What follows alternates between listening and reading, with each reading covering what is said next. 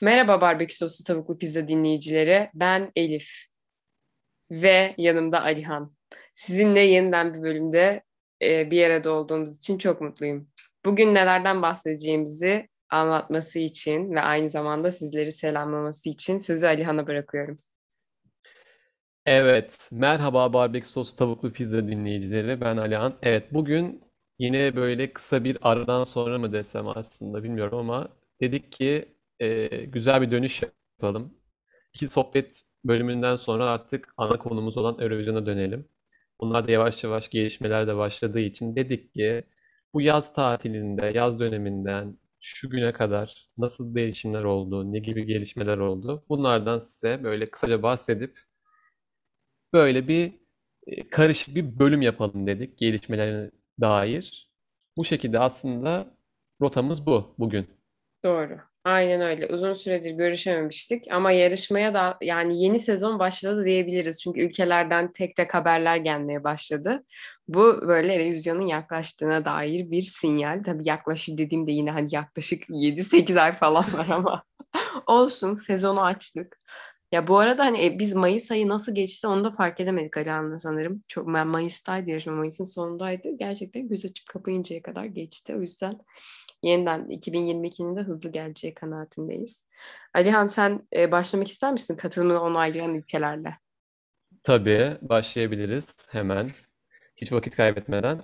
Ee, katılımını onaylayan ülkeler ülkelerin en başında Belçika geliyordu. İlk açıklayan Belçika'ydı. Zaten Belçika'yı da belki böyle e, medyatik olarak da görüyor olabilirsiniz. Belçika en hızlı yarışmacısını açıklayan da ülke oldu. Evet. Jeremy Makieze e, Belçika'daki e, bizim ülkedeki o sesin Belçika'ydı. Voice Belgique'de birinci oldu. Bizimle aynı yaşta 2000'li. Ve kendisi amatör bir futbol takımında da oynuyor. Royal Excelsior'du galiba. Yani nasıl stokladıysam. Evet, başarılı birisi. Haberiniz Hem olsun. spor, hayır, hem sporcu hem sanata yatkın biri. Yani sesi de güzel bence. Değişik şeyler çıkabilir. Belçika'da değişik şeyler deniyor. Geçen sene Hooverphonic'le yani bir grupla denemişler. Bu sene bir solo yani tek kişi bir soliste deneyecekler ve siyahi bir yarışmacı. Bakalım neler olacak. Ben de merak ediyorum açıkçası. Belçika bu sene belki böyle sürprizler yapabilir. Öyle ama aslında ben e, kusura bakma seni bölüyorum ama e, farkında mısın? E, ama Avrupa'da son senelerde siyahi yarışmacılar böyle göz önünde bulunmaya başladı. Yani son herhalde bir 5 yıldır falan bayağı bir siyahi yarışmacı var. Yani Evet.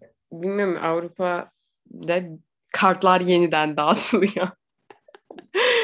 Yani ben belki de e, multikültürel bir yarışma olduğunun da güzel bir göstergesi yani. Hani katılımcı aynen öyle. olmayan ülkelerden dahi temsilciler var gibi. Aynen öyle. Orada yetişmiş işte hani mesela asıl aslı farklı bir yere dayanan, ırkı farklı bir yere dayanan ama işte o ülkede yaşamış olan, o ülkede büyümüş olan insanlar da o yarışmaya katılıyorlar. Mesela ırkçılık yapmadıklarını da görüyoruz. Saf Avrupalı da görmüyoruz ki bence buna e, bu bayağı güzellik katıyor. Çünkü onların da ses tonları ve gırtlak yapıları o kadar güzel ki çok farklı sesler, çok farklı şarkılar duyabiliyoruz, farklı melodiler duyabiliyoruz. O yüzden ben çok şanslı hissediyorum o anlamda. Ama hani bunu bir kazanma amacı olarak da gör, kazanma aracı olarak da görmemeleri lazım. Eğer çeşitlilik adına konuşuyorsak bence kesinlikle hani Eurovision'a da güzel renkler katıyorlar diye düşünüyorum Ben yani. de katılıyorum buna. Çok çok da güzel oluyor. Evet, devam Çok güzel edelim. oluyor. Ee, onun dışında e, Belçika'nın yanında Estonya'da katılımını onaylattı. Estonya zaten yani Baltık ülkeleri içinde hani katılan ama çok da etki göstermeyen bir ülke. Onların yeniliklerinden bir tanesi şuydu. Onların işte e, şarkılarını seçtikleri platform Eesti Laul bu sene 4 tane çeyrek finalden oluşacağını açıkladı. Çok enteresan aslında. Her çeyrek finalde 10 tane şarkı yarışacakmış. Toplamda 40 şarkı. İşte o her çeyrek finalden e, 10 şarkıdan yani 5'i yarı finale çıkacak. Yani Sonra o şimdi 5'ten Estonya'da o kadar yarışmacı var. Evet yani çok enteresan işte e, yani. çok böyle hani güzel bir sistem aslında yani elemeli demek ki bunu işe e, ne kadar önem gösterdiklerini aslında hani revize ettiklerini gösteriyor. E, onların da büyük finalleri 12 Şubat'ta olacakmış. İşte bunu da eleştiririz aslında yani diğer ülkelere de geçer, geçtiğimizde Ben biraz geç olmaması taraftarıyım bu işlerin. Çünkü Mart ayında, Nisan ayında bu işlerin PR'ının olması ve Mayıs'a da bunu sirayet etmesi gerektiği için bazı ülkeler bahsedeceğiz zaten Mart'ta falan Mart ulusal finallerini yapıyor. Doğru. Bana geç geliyor. Yani Bana sen çok ne düşünüyorsun Elif bilmiyorum ama bana çok geç geliyor bunlar. Şubat hani benim için orta karar. Ocak, Şubat iyidir ama Mart'a sarkanlar var. Onları da söyleyeceğiz. Bana biraz şey geliyor. e, sıkıntılı geliyor yani. Geç geliyor. Öyle söyleyebilirim. Bana da aynı şey. Estonya'da bu şekilde. Estonya'da bu şekilde. Geçen sene zaten bir hayal kırıklığı yaşattılar. Bakalım Elina Neçeyeva'dan sonra güzel bir güzel bir e, performans gelecek mi? Yani çok umutlu değilim açıkçası. Bilmiyorum. Tabii ki kişiye bağlı. Ön yargıda bağlamamak lazım böyle işlerde. işte Çok sürpriz. Estonya, Letonya gibi ülkelerin problemi e, nüfusları çok yoğun olmadığı için gerçekten sanatçı sayısı da az yani. Orijinal beste yapmak da zor. Ama mesela aslında Evet. İsveç'in de nüfusu çok büyük değil ama bu işte çok başarılı İsveçli besteciler yani bir ekol haline gelmiş. Bütün neredeyse yarışmaya katılan ülkelerin yarısının şarkısını İsveçli besteciler hazırlıyor. En Evet. bunların arasında herhalde Azerbaycan geliyordur. Her yıl İsveçlilere yaptırıyorlar şarkılarını. Yani sanata yatkın oldukları için bir de yani parasal desteği de aldıklarını düşündüğüm için İsveç'in ben bu anlamda Eurovision'a çok şey kattığını da düşünüyorum her anlamda. Hem arkada hem önde. Evet, evet. Mesela bu Yani San Marino için belki az sonra sen de bahsedersin. San Marino e, şarkı başvurularını açmış. E, 40 tane beste İsveçli bestekardanmış. İsveçli evet. Başvurmuş Evet yani. o da çok enteresandı. Ben onu gördüğümde dedim yani San Marino zaten yani İtalya'nın yanında bulunan bir Ya, ülke. o, o kara parçasında hani O kara parçasında bir İsveç'le hani neredeyse alakası yok diyebileceğimiz bir noktada olmasına rağmen İsveç'in demek ki yani bu işin ne kadar hmm, yaygın bir iş olduğunu İsveç'in. ya da bak bu işte çok para olduğunu İsveçliler keşfetmiş. Belki oradandır yani Bu işte para var deyip yatırım yapmışlar falan. aynen öyle. Kuzey ülkeleri E, ilginç. yani evet. E, Estonya'dan bahsettim. İşte e, Estonya'nın dışında üçüncü Polonya'ydı. Ya Polonya genelde zaten o tar o, e, o taraf aslında onaylatmaya başladı. Yani Baltık, işte Po- Almanya'nın üstü, işte Polonya zaten Almanya yani Evet, beş büyük yani ülkeden olduğu için hani onaylamasına gerek yok da Polonya'da geçen sene zaten bir hayal kırıklığıydı. Ondan önceki sene keşke Ulrike de katılmış olsalardı. Hani pandemi çıkmasaydı hala içimde kalan bir şey o. Ulrike'yi çok merak ediyorum. Bak Ulrike Norveç değil miydi ya? Ulrike sanki Norveç'ti.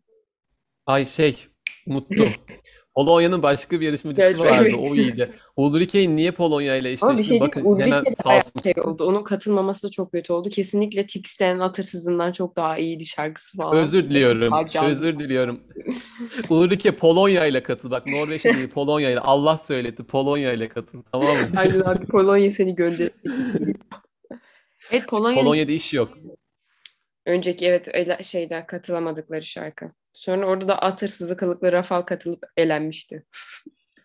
Yani ül- ülke olarak çok bir şey kattıklarını söyleyemeyiz bu yarışmaya ama ya bana göre Polonya bu işe çok uzak açıkçası. Yani çok geçmiş Evet. olan bir ülke de değil ama bilmiyorum yani sadece renk olsun diye, maksat ülke olsun diye, dolsun diye katılabilirler yani Aynen. herkesin hür iradesi sonuç olarak. Doğru. Dördüncü ülkemiz İskandinavya'dan İzlanda. Zaten İzlanda'yı anlatmaya gerek yok bu anlamda. Son yıllara damga vurdular. Farklı bir imaj çiziyorlar. Her anlamda hem mesaj veriyorlar hem de şarkıları çok farklı.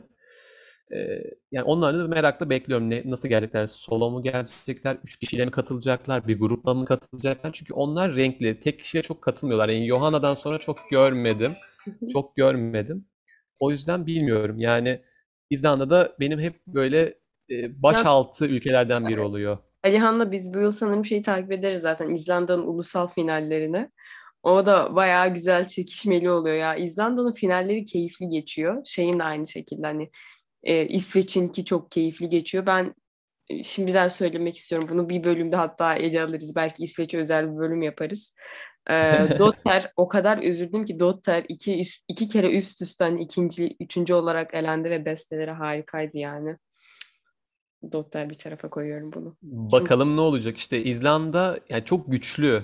O anlamda güçlü oldukları için güçlünün güçlüsü seçiliyor orada. Yani bu İtalya için de söyleyebiliriz. Hep böyle hani kaliteli yarışmalardan çıktıkları çok belli oluyor yarışmacıların ve derece yapıyorlar. İyi bir evet. netice alıyorlar ondan sonra. Yani o yüzden iz de bırakıyorlar. Ben çok memnunum o anlamda İzlanda için. Hı hı. Ee, bir sonraki ülkemiz İrlanda. İrlanda'da yani çok iddiası olan bir ülke olduğunu düşünmüyorum. Zaten Birleşik Krallığın içinde bulunan yani Birleşik Krallığın yanında bulunan ülkelerden bir tanesi. Yani ona bağlı diyebileceğimiz ülkelerden bir tanesi. Birleşik Krallık zaten ne yapıyor ki İrlanda ne yapsın hani? Aynen Ee, öyle. geçen sene de hani geçen sene de çok böyle hype'lamışlardı Lester Roy'u ama e, hem PR çalışması hem de sahne çok performansı karışıktı. Yani çok orijinal ve karışıktı. Göz yordu yani gerçekten. evet Ya oradan bir de yani aa sahnede sesi falan bunun bayağı kısılmıştı yani Leslie Roy'un. yani Detone aynen öyle. kere. İşte böyle bir takım işte olayların birleşmesi sonucu kötü olmayan bir şarkı elenmek zorunda kaldı. Zaten hani yarışmada böyle şeyler olabiliyor yani favori gösterdiğiniz yarışmacılar da elenebiliyor Romanya gibi falan vesaire. Ee, İrlanda'dan da çok yine hani normal bir katılım görüyoruz. Aynen. İddialı değil. Yunanistan merak ettiğim ülkelerden bir tanesi.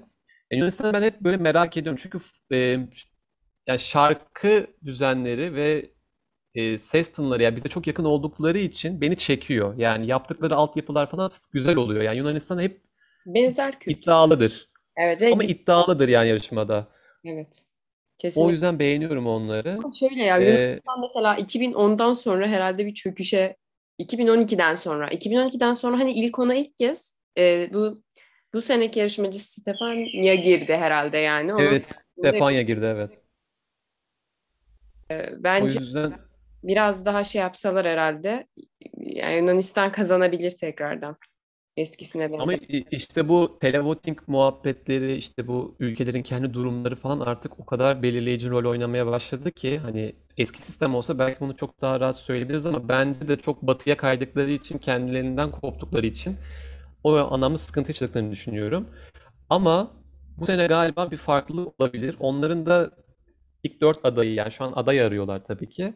İşte Good Job Nikki var. Konstantinos Christoforou var. Yohane var ve Evangelia var. Ee, Evangelia etnik müzikle böyle popu karıştırmak istediğini söylemişti. Bakalım yani o katılırsa ne olur? Etnikten kastı büyük ihtimalle yine böyle bir Yunanistan'dan bir esintiler olabilir herhalde. Bakalım onlar ne yapacaklar? Good Job Nicki'ye baktım. Çok böyle marjinal bir tip. O katılsa bence Eurovision'da da farklılık yani farklı demeyeyim de Eurovision'a çok hitap eden bir yarışmacı. Ama ne yapar bilmiyorum. Yani değişik bir yüz olabilir. Konstantinos Christoforou da Güney Kıbrıs'ı 3 kere temsil etmiş bir yarışmacı. Şimdi Yunanistan için konuşuluyor. 96'da katılmış, 2002'de katılmış ve 2005'te katılmış. Birinde 9. oluyor ilkinde yani 96'da. 2002'de 6. oluyor. 2005'te 18. oluyor. Ben 2005'i dinledim sadece. Bu e, Ukrayna'da yapılan Yunanistan'ın kazandığı yarışmada. Kötüydü yani. Hani çok beğenmedim. Ama hani bir havası var hani tek dezavantajı belki yaşın ilerlemiş olması olabilir. Ben mesela hani Yunanistan'ın genel anlamda kadın solistlerle daha iyi ilerlediğini düşünüyorum. Mesela Kalomira da katılmayı düşünüyordu. Secret Combination şarkısı vardı. O da çok beğenilmişti. 2012 olması lazım. 9 yıl önce. Evet. Ee, belki o da katılabilir. Çok değişik şeyler olabilir Yunanistan'da yani ama Yunanistan merak etmiyor değilim. sanatçılar var. Ben mesela bu saydıklarını daha önce dinlememiştim ama kendi dinlediğim de çok isim var. Ya bu ev, bunlar katılsa yine hani Yunanistan ilk onda yer alabilir. Çok iyi Tabii sanatçı. iddialı olabilir. Yani tamamen işte onlara edebileceğimiz tek tavsiye herhalde kendi kültürlerinden beslenmeleri. Çünkü kendi kültüründen beslenen ülkeler genellikle geçen sene de gördük bir önceki yarışmada. Başarılı oldular ya genel olarak. Yani yükseldiler. Ukrayna, Rusya, Kesin. hatır sayılır yerler aldılar yani. O yüzden Bence de denenmekte fayda var. katılıyorum. Ee, ben mesela şeyi özellikle dur atladık sanırım onun. İsrail'in onaylaması durumu var. İsrail Tabii tabii. yarışmacısını X Faktör'le seçecek. Ee, şöyle bir husus var. İsrail'de bu sene Linet de yarışmacılardan birisi diyebiliyorum. Linet'i biliyorsunuz Evet. Türk Musevilerinden ülkemizde sevilen bir sanatçı. Ee, ses e, sesinin tonu da hani güzel orijinal sayılabilir yani. Heyecanlıyım. Linet katılırsa aslında bizden biri de katılmış olacak yine yarışmaya. Hani İstanbul'da ikamet eden e, aslında bakılırsa yani Türk yazıcı Musevi dininde. Evet. Heyecanlıyım ya. Ben Linet'in seçilmesini isterim doğrusu bizden bir tanıdık bir yüz sahnede görmek adına. Tabii daha Evet. varsa o seçilsin de Linet de o. Ne, hani yüksek adaylardan biridir. Ya iki tane aslında böyle aday var. Linet dışında bir de Sapir Saban var. O da 2017'de İsrail'de The Voice'da birinci olmuştu. O da bana tuhaf geliyor. Yani tuhaf geliyor derken şöyle merak uyandıran biri. Yani orada çünkü İsrail'de bayağı bildiğiniz hani İbrahim Tatlıses şarkıları söyleyerek birinci olmuş biri ve bir sürü cover'ı var. Mühür, Mühür isimli bir şarkının cover'ını yapmış. Yani değişik. Linet veya Sapir Saban'dan biri çıkarsa ben şaşırmayacağım. Çünkü sesleri çok güçlü iki tane solist. Linet'in Evet. sesi çok güçlü zaten yani demeye gerek yok. Hani kesinlikle. tamamen etnik kökenden bağımsız bir şarkı e, ve sanatçı yorumlaması yapmamız gerekiyor. Sonuç olarak. İstanbul'da yaşıyor olabilir, Türkiye Cumhuriyeti içinde yaşıyor olabilir ama kökeni Yani, İsrail olduğuna göre katılması çok normal. evet. Yani çok başarılı bir Hani sanatçı yani zaten hani o ses tonu herkeste yok yani.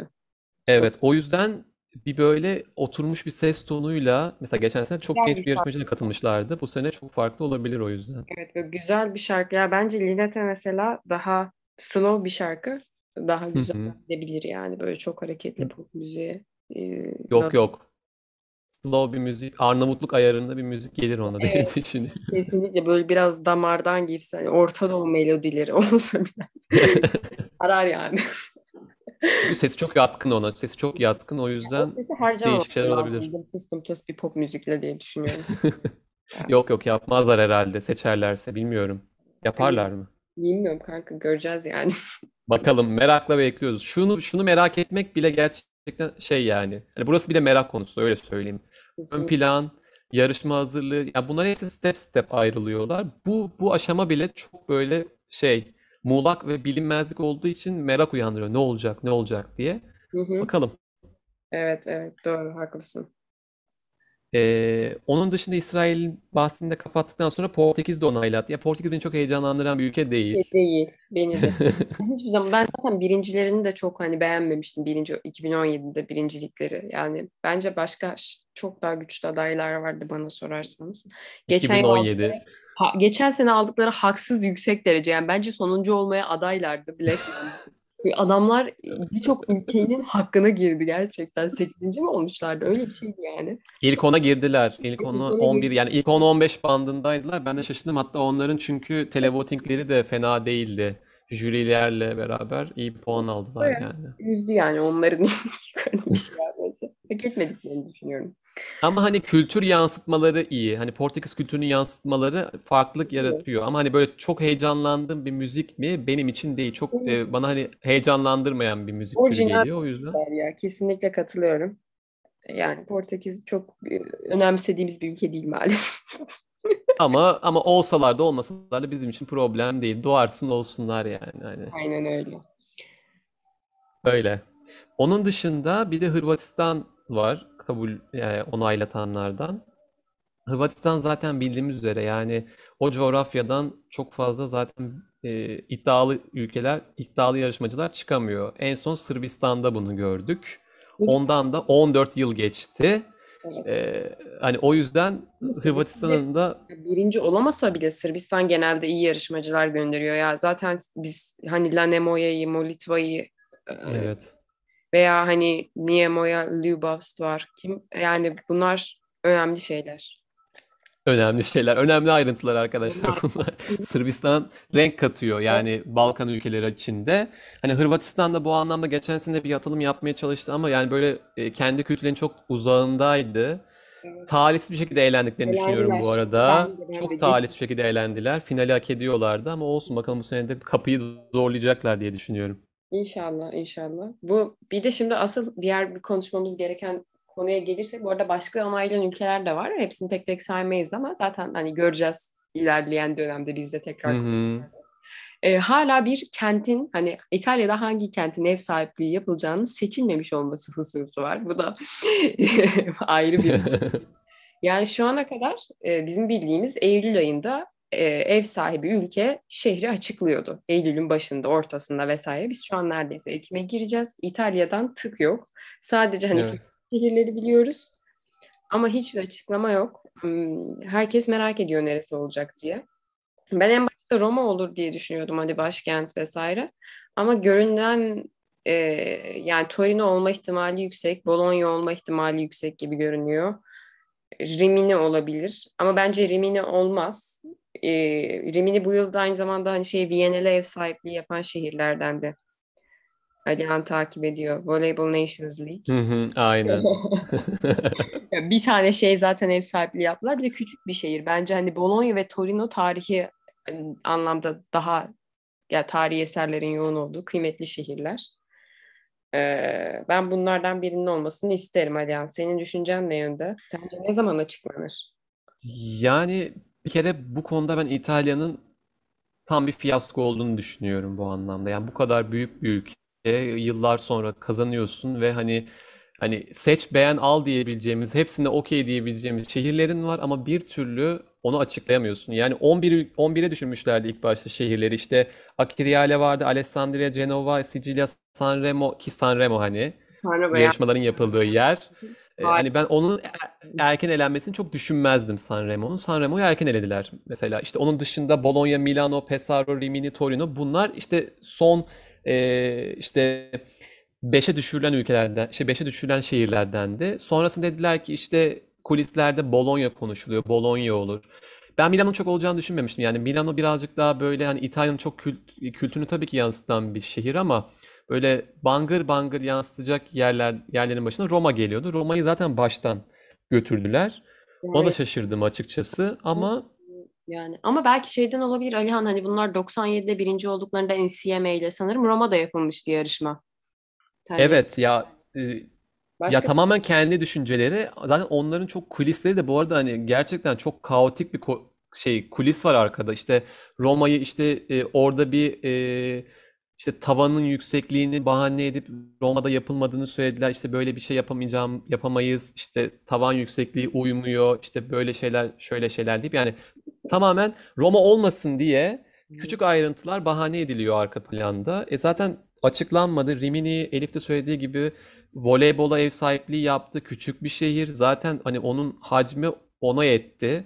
Bence Gerek de yok bence böyle bir heyecana bir daha. bence de bence de yani kaldı Ben San, Sanremo falan da çok küçük şehirler. Bu uluslararası bir organizasyon. Bir de şu an hani Covid'de artık sınırların yine yavaş yavaş açılmaya evet. başladığını yani çok ya, misafir ağır- ağırlayabilecek kapasitede bir şehir gerekiyor. Aynen öyle. Ben Torino'da olacağını düşünüyorum nedense. Torino içimden geliyor. Yani Bologna da olabilir tabii ki ama şu an Torino'ya dönmüş durumda. Ben o Evet, 5'e düştüğü zaman da Torino olacağını düşünüyordum. Bakalım ne olacak. Torino güzel bir şehir. Bence de. Ee, bence güzel postkartlarda çıkabilir oradan. Bilmiyorum ama hani açıklamaları gerekiyor. Buradan da bir muhalefet şerhi düşelim yani. Gerçekten bu bu İtalya e, biraz sorumsuz davranıyor sanki şu an. Ya geçen sene Hollanda işi daha ciddiye almıştı ya da Hollanda'nın avantajı pandeminin hani araya girmesiyle daha çok hazırlanabilmek için e, vakit elde etmiş olmaları da olabilir. E yani muhtemelen zaten Hollanda'nın da çok fazla böyle PR'ını yapabileceği tarihi şehirlerin de elinde çok Yok. fazla olmadığı için yani Amsterdam'ın dışında sayabileceğiniz çok fazla şehir olmadığı için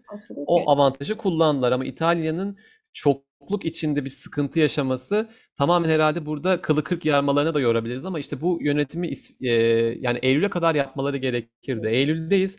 Diyorlardı ki Ağustos sonunda açıklayacağız. Eylül'ün başını bekledik. Eylül bitti şu an. Bakın Eylül bitiyor. 29'undayız bugün. Hala açıklanan hiçbir şey yok. Ekim'e kaldı.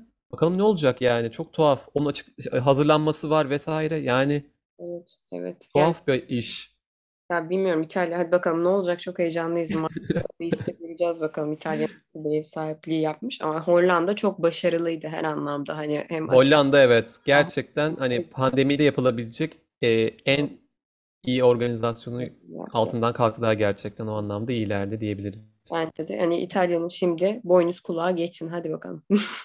Hadi bakalım. Öyle kazanmakla olmuyor Maneskin'le. Ev sahipliği de yapacaksınız öyle. Her şeyin bir bedeli var. Bir de İtalya bunun farkında mısın? Winner'ların ülkesi gibi abi. Hani olimpiyatta, e, Ee, Euro 2020 olsun. Her yerde winner oldular bu yıl o ya. olimpiyatlarda atletizmde 100 metreyi de kazandılar. Yani ben artık bununla ilgili ayrı bir bölüm yapma taraftarıyım. Yani gel ayrı bölüm yapalım İtalya için. E, e, ama voleybolda şu an winner'lardalar. U18 Dünya Evet. Şampiyonası var. Şu an finalde yine İtalya var. Avrupa Voleybol Şampiyonası'nda İtalya hem erkek hem kadınlarda şampiyon oldu.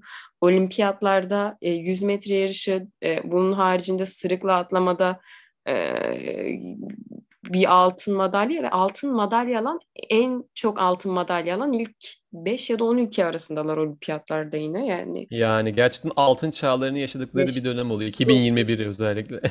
Ya Euro 2020 futbolda yine winner'lar. E, bu yıl her şeyde İtalya winner oluyor yani. U18'de de bence kazanma ihtimalleri çok yüksek bu voleybolda. E, yeni bir hani Egon'u küçük U18'de Egon'u var takımda gördüğüm kadarıyla. Ya, İtalya tam Egon'u üretim fabrikası gibi bir yer yani. Çok başarılı. Ama e, ya şöyle diyelim İtalya gerçekten o anlamda yani e, multicultural oldukları için yani ulusal sadece ulusal bakmadıkları için bu olaya çok devşirme ama devşirme de diyemiyoruz çünkü onlar zaten oraya göç edip oradan başlayanlar yani İtalyan sayabileceğimiz kişiler hani siyahi olmaları bir yana İtalyan sayabileceğimiz kişiler yerli bunlar sayılıyor ve bunları iyi ettikleri için de zaten böyle Evet, çılgın insanüstü performanslar çıkıyor ve yani bölüm sonu canavarı bunlar hani Evet, evet. 0-2-0 Bir de geride yani, başlıyorsun. yani yatırım da var İtalya. Yani her alanda Kesinlikle. Başarı Spor ve sanata çok para harcıyorlar. Bunu yani bu bir gerçek. Kesinlikle. Bu arada İtalya'da şu an Milano Fashion Week vardı bu da. Ben Chiara Ferragni'yi takip ediyorum da arkadaşlar. Bu arada o sun- sunuculardan bir tanesi Kiara da olabilir. Zaten Kiara'yı da Elif ne kadar sevdiğini söyler her zaman bizim arkadaş ortamımızda. Çok sever kendisini. Aslında Bakalım sunucu olduğunda ne kadar mutlu olacak göreceğiz yani. ben Sunucu olursa şayet. Arkadaşlar Kiara'yı ben o kadar çok sevmem de çocukları gerçekten inanılmaz güzel yani. Böyle hani muhteşem bir artı değer dünyamız için yani sanat eseri gibi çocukları var Kiara'nın. Aa, sevmeme sebebim de şu eskiden severdim ilk hani bu Blond Salat bloğunu kurduğu zaman hani e, bu orta seviye markalarla nasıl güzel giyinebileceğini gösteren hani yanları vardı ne bileyim Mango, Zara yani Avrupa'da orta sınıf markalar Türkiye'de de hani yine giyilebilir. Şu an Dior yok, Versace bunun aşağısında giymiyor. Hani benim için o eski samimiyetini kaybetti. Bu arada Alihan Kiara da hukukçu. Üniversitesi hukuk fakültesi terkmiş Alihan. Parayı bulunca terk etmiş son sınıfta üniversiteyi. Ya biz de parayı bulursak terk edebiliriz ama şu an terk edecek bir vaktimiz de kaldığını düşünmüyorum. Son seneye geçtiğimiz için yani o para ancak yani gökten bir anda düşmesi lazım yani terk etmemiz için. Keşke. Bu arada son bir hususa daha gelelim bir programı kapatmadan. Türkiye'nin katılım durumu bu yıl yarışmaya. Yani Evet. İbrahim Eren şu an TRT Genel Müdürü değil. Ee, Zahit Sobacı isimli bir profesör genel müdür oldu ve e, İbrahim Eren varken artık benim umutlarım vardı. Ama şu an doğrusu hiçbir beklentim kalmadı genel müdür değişikliğiyle. Çünkü hani buna dair hiçbir açıklama yapmadılar. Herhangi bir yorumda bulunmadılar. Ama İbrahim Eren son dönemlerde sıcak bakıyordu gibiydi. Yani bu duruma görüşmeler yapılıyordu vesaire. Ya bu yıl muhtemelen yine katılamayacağız ama hani bir sürpriz olur diyelim. O bir sürpriz olması durumunda da ben şu an Edis'in katılmasını istiyorum. Bir açıklama yapmış geçen gün Edis. Adihan duymuşsundur. Hani televizyona katılmamız halinde benim bestem hazır vesaire demiş yani. Aynen aynen. Ee, Ben Edis'in iyi temsil edebileceğini düşünüyorum ya. Orijinal bir şey olabilir. Türkiye hani böyle Edis gibi bir yarışmacıyla herhalde en son yani pop erkek bir er- erkek popçuyla herhalde en son 2007'de hani Kenan Doğulu o tarza yakın, Edis'in yaptığı müziğe yakın Kenan Doğulu'yla Hı katıldı. hı. Evet. Yani Hı sonrasında hı. böyle bir şeyimiz olmadı. O yüzden heyecanlı olabilir. Keşke katılsak. Yani sen ne dersin? Yani ben de katılıyorum bu arada şeye o e, TRT'deki e, işte mevki değişikliğine dayalı olarak yani orada tam böyle her şey biraz daha iyi giderken ilişkiler iyi giderken bir anda pat hani değişiklik olunca o süreçte kendiliğinden aynı şekilde devam etmiyor. Yeniden sil baştan olması gerekiyor. Başa dönmüş oluyorsun. Ya ben bu sene çok katılabileceğimize inanmıyorum ama hani e, yani katılsaydık açıklardık. En azından bunun sinyalini gördük. Şu an onun sinyalini çok fazla göremiyoruz ama bizim medya sever böyle şeyleri. İşte insanların ilgisini canlı tutmak için işte böyle haberleri falan yaparlar. Edis'i de duyduk zaten. Hani Edis kendisi de açıkladı. Benim hayallerimden bir tanesi deyip e, şarkı da hazırladığını söyledi. Yani Edis'in şöyle zaten hani sesinin yanında ben Eurovision e, mecrasında en güvendiğim silahı onun sahne şovu olduğunu düşünüyorum. Yani e, sesle bir yere kadar gelebiliyorsun ama sahne şovu yani görsel hitabet çok önemli. E, Edis de bu anlamda çok geliştirdi kendini. Yani yıllar geçtikçe daha kendi böyle batıdaki birçok sanatçıyla işte prodüksiyonlarla falan ortak çalışmaları olunca bayağı bir kendini yenilemiş oldu. Yani güzel şeyler çıkabilir aslında. Edis'in ben de katılmasını istemiyorum. Yani benim katılmasını istediğim çok farklı yarışmacılar var aslında ama hani eğer döneceksek ve bomba gibi uzun yıllar sonra döneceksek hani bu kişinin ilk olarak Edis olmasını ben de isterim açıkçası. Yani çünkü böyle bomba gibi bir silkelenmesini isterim Avrupa'nın. Vay be siz varsınız falan diye. Çünkü hani birçok yarışmacıya soruyoruz. Azerbaycan'dan mesela işte Samira Efendi e, işte hani ülkedeki üç tane yarışmacıyı şey olarak biliyor. Hani ülkenin en iyi sanatçıları olarak hani Eurovision'a katılmış. İşte Sertab Erener'i biliyor, Hadise'yi biliyor, Kenan Doğulu'yu biliyor. Favorilerim bunlar diyor. Şebnem Paker'i bilmiyor mesela. Ona dinletmemiz lazım ne kadar güzel bir şarkı yaptığını ama işte hani yani güncel olarak bakarsak artık Hadise'nin de hala gündemde olduğunu da görüyoruz. Evet, evet. Edis Artık ama bir silkelenmesi lazım. Bence Edis silkelen hadise gibi. işte yani işte bu kokuşmuş mu desem bu eskimiş e, haberleri artık bir kenara bırakıp artık hadiseyi de yani hadise kaç yıl önce katıldı abi yani 11 sene oldu artık